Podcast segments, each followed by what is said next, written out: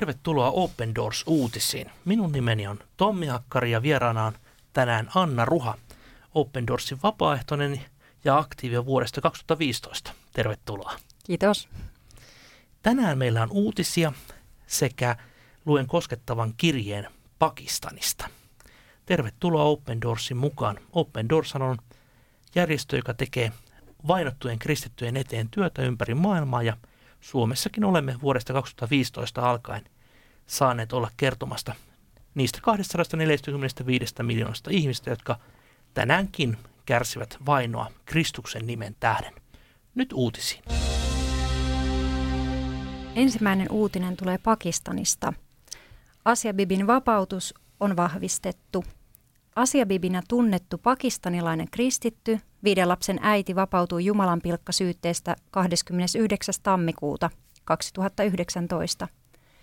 Näin viime vuoden vapauttava päätös pysyi voimassa.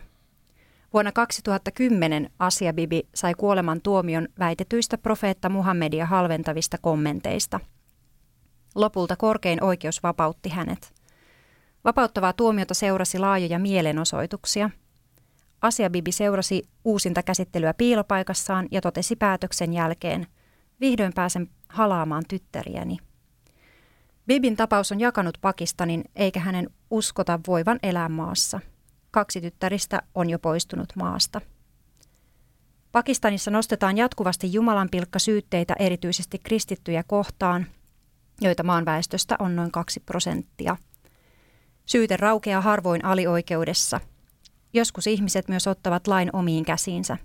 Marraskuussa 2014 kristitty pariskunta Shama ja Shezat Masih sai syytteen Jumalan pilkasta.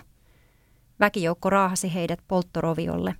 Sukulaisten hoiviin jäivät 10, 8 ja 6-vuotiaat lapset. Toinen uutinen tulee myös Pakistanista. Tammikuussa 2019 pakistanilainen alioikeusistuin vapautti Jumalan pilkasta syytetyn kristityn kaikista syytteistä.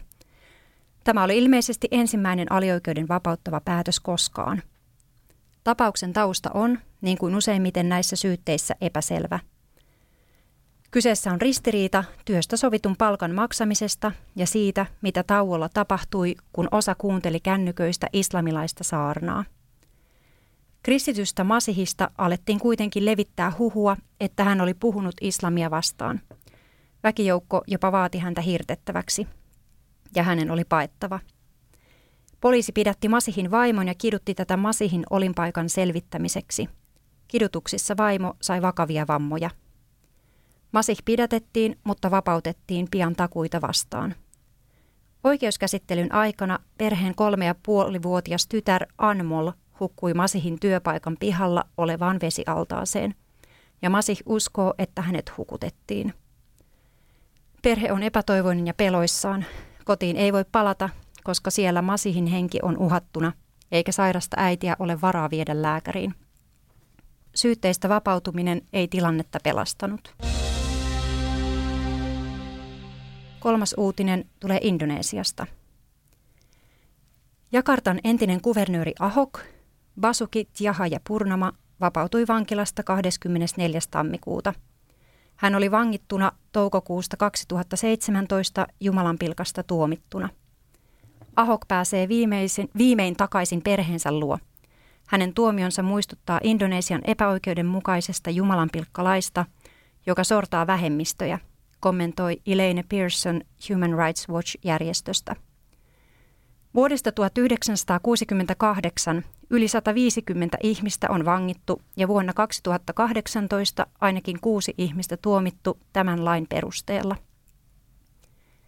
Kristittyä kiinalaistaustaista Ahokia vastaan nostettiin syyte Jumalanpilkasta joulukuussa 2016, jolloin hän oli uudelleen ehdokkaana Indonesian pääkaupungin kuvernööriksi. Oikeuden langettava Jumalanpilkka tuomio perustui videoon, jossa Ahokin näytettiin syyttävän poliittisia vastustajiaan Koranin käyttämisestä, etteivät muslimit uskaltaisi äänestää häntä. Video oli muokattu ja sen tehnyt professori Buni Jani – todettiin syylliseksi vihapuheeseen ja vangittiin marraskuussa 2017. Huolimatta uudesta todistusaineistosta Ahokin vetoomus hylättiin korkeimmassa oikeudessa. Ahokin tapaus on esimerkki siitä, miten ääriryhmien lietsomat massaprotestit heikentävät entisestään vähemmistöuskontojen asemaa Indonesiassa, jossa muslimien osuus väestöstä on yksi maailman suurimmista. Lisää tietoa näistä uutisista voit lukea opendoors.fi kautta Pakistan tai opendoors.fi kautta Indonesia. Seuraavaksi luen otteen uusimmasta Open Doors-lehdestä. Meillähän on neljä kertaa vuodessa ilmestymä lehti, jossa taustoitamme näidenkin uutisten takana olevien ihmisten henkilökohtaisia kertomuksia. Seuraava kirje on pakistanilaiselta kristityltä, ja tämä kirje kertoo heidän elämästään erään erittäin koskettavan yksityiskohdan tavoin. Kirje pakistanilaiselta kristityltä. Tämä kirja auttaa meitä ymmärtämään, millaista pakistanilaisten kristittyjen kokema päivittäinen vaino on. Kiitos rukouksistanne. Eräänä kylmänä päivänä olin nälkäinen, joten pysähdyin ostamaan linssejä ja riisiä myyntipisteestä tien varrella. Kun etsin kukkarostani rahaa ruoan maksamista varten, myyjä tunnisti minut. Hän kysyi, onko minulla tapana käydä kirkossa. Ilahduin kysymyksestä, mutta hän kieltäytyikin ojentamasta minulle laudasta. Hän näet väitti, että se saastuisi, jos minä, kirkossa käyvä kristitty, söisin siitä. Sen jälkeen hän ei voinut käyttää sitä uudestaan, kuten hänellä oli tapana. Minun pitäisi siis hakea muovipussi ja ottaa ruokani siihen. Sydämeni särkyi. Lähdin itkien kotiin. Tiedämme kyllä, mikä meidän paikkamme on tässä yhteiskunnassa. Teen töitä kristilliselle järjestölle ja kuulen tällaisista tilanteista joka päivä. Nuorten naisten ja miesten sydämet itkevät. Tämä sattui minuunkin, vaikka olenkin jo 26-vuotias. Koen, että en ollut mitään ja minut oli hylätty.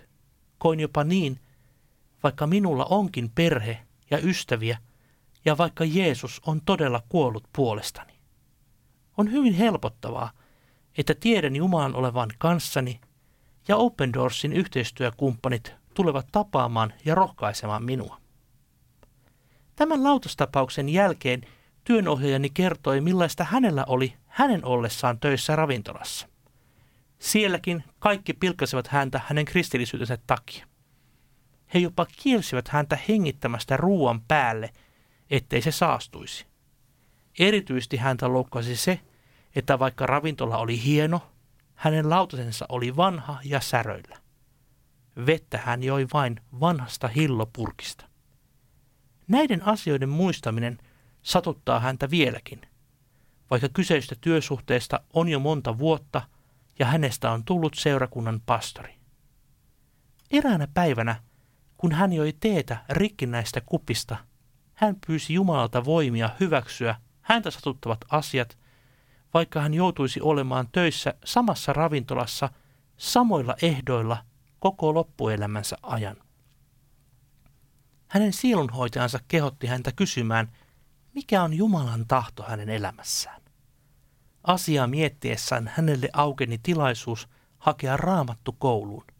Näin Jumala vastasi hänelle. Tämä pastori kärsii edelleen änkyttämisestä ja paineaisista, joissa ihmiset heittävät häntä lautasilla. Mutta hänen elämänsä täyttää samalla ilo siitä, että hän on Jeesukselle rakas. Hän opettelee joka päivä rakastamaan niitä, jotka vainoavat häntä. Tämä työnohjaajani todistus oli minulle todella tärkeä. Se auttoi minua. Paraneminen on mahdollista, kun todistan vainoajille Jeesuksesta rakastamalla heitä. Rukoilkaa puolestamme, että tavoitamme köyhiä, riistettyjä ja hylättyjä Pakistanin kristittyjä. Niin, tämä värittää kuvan maailmasta, joka on hyvin kaukana meidän elämästämme, vai mitä Anna? Mm, joo, kyllä totta kai. Tietysti jos vertaa Suomessa kristittynä elämistä ja, ja ylipäätään toi hengellinen maailma kuulostaa siltä, että se on niin paljon voimakkaampi jotenkin siellä, että juurikin jonkun asian vaikka päälle hengittäminen mm. tai joku tämmöinen saattaa olla jo niin, niin iso asia, että siitä joku ajatellaan, että joku asia voi saastua ja sitä on var, varmaan vaikea tavoittaa jotenkin noin voimakasta ö, hengellistä latausta. Mm. Aivan, aivan samaa mieltä, että tähän niin kuin kuulostaa, kuulostaa niin kuin, näin niin kuin äkkiseltään ihan sairaalta. Siis ihan täysin pähkähullulta, että me toki, toki enkä, enkä edes usko, että Pakistanissa olisi, olisi tämmöistä tietoa, että ikään kuin oikeasti joku saastuisi. Siis me voidaan pestä se lautanen tuhansia mm. kertoja. Mm.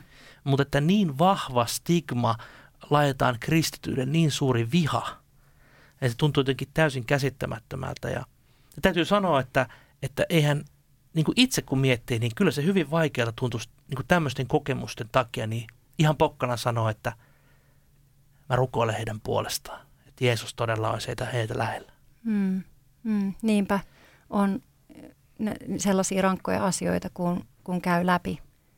Ja päivästä toiseen kestää tavallaan toisten, toisten pilkkaa ja syrjintää, että miten, miten pystyy sen nielemään. Eikä vaan nielemään ja vaikenemaan, vaan, vaan kääntämään sen hullukurisesti niin päin, että, että jopa voin rukoilla vihamiesteni puolesta, niin kuin Jeesuskin kehottaa.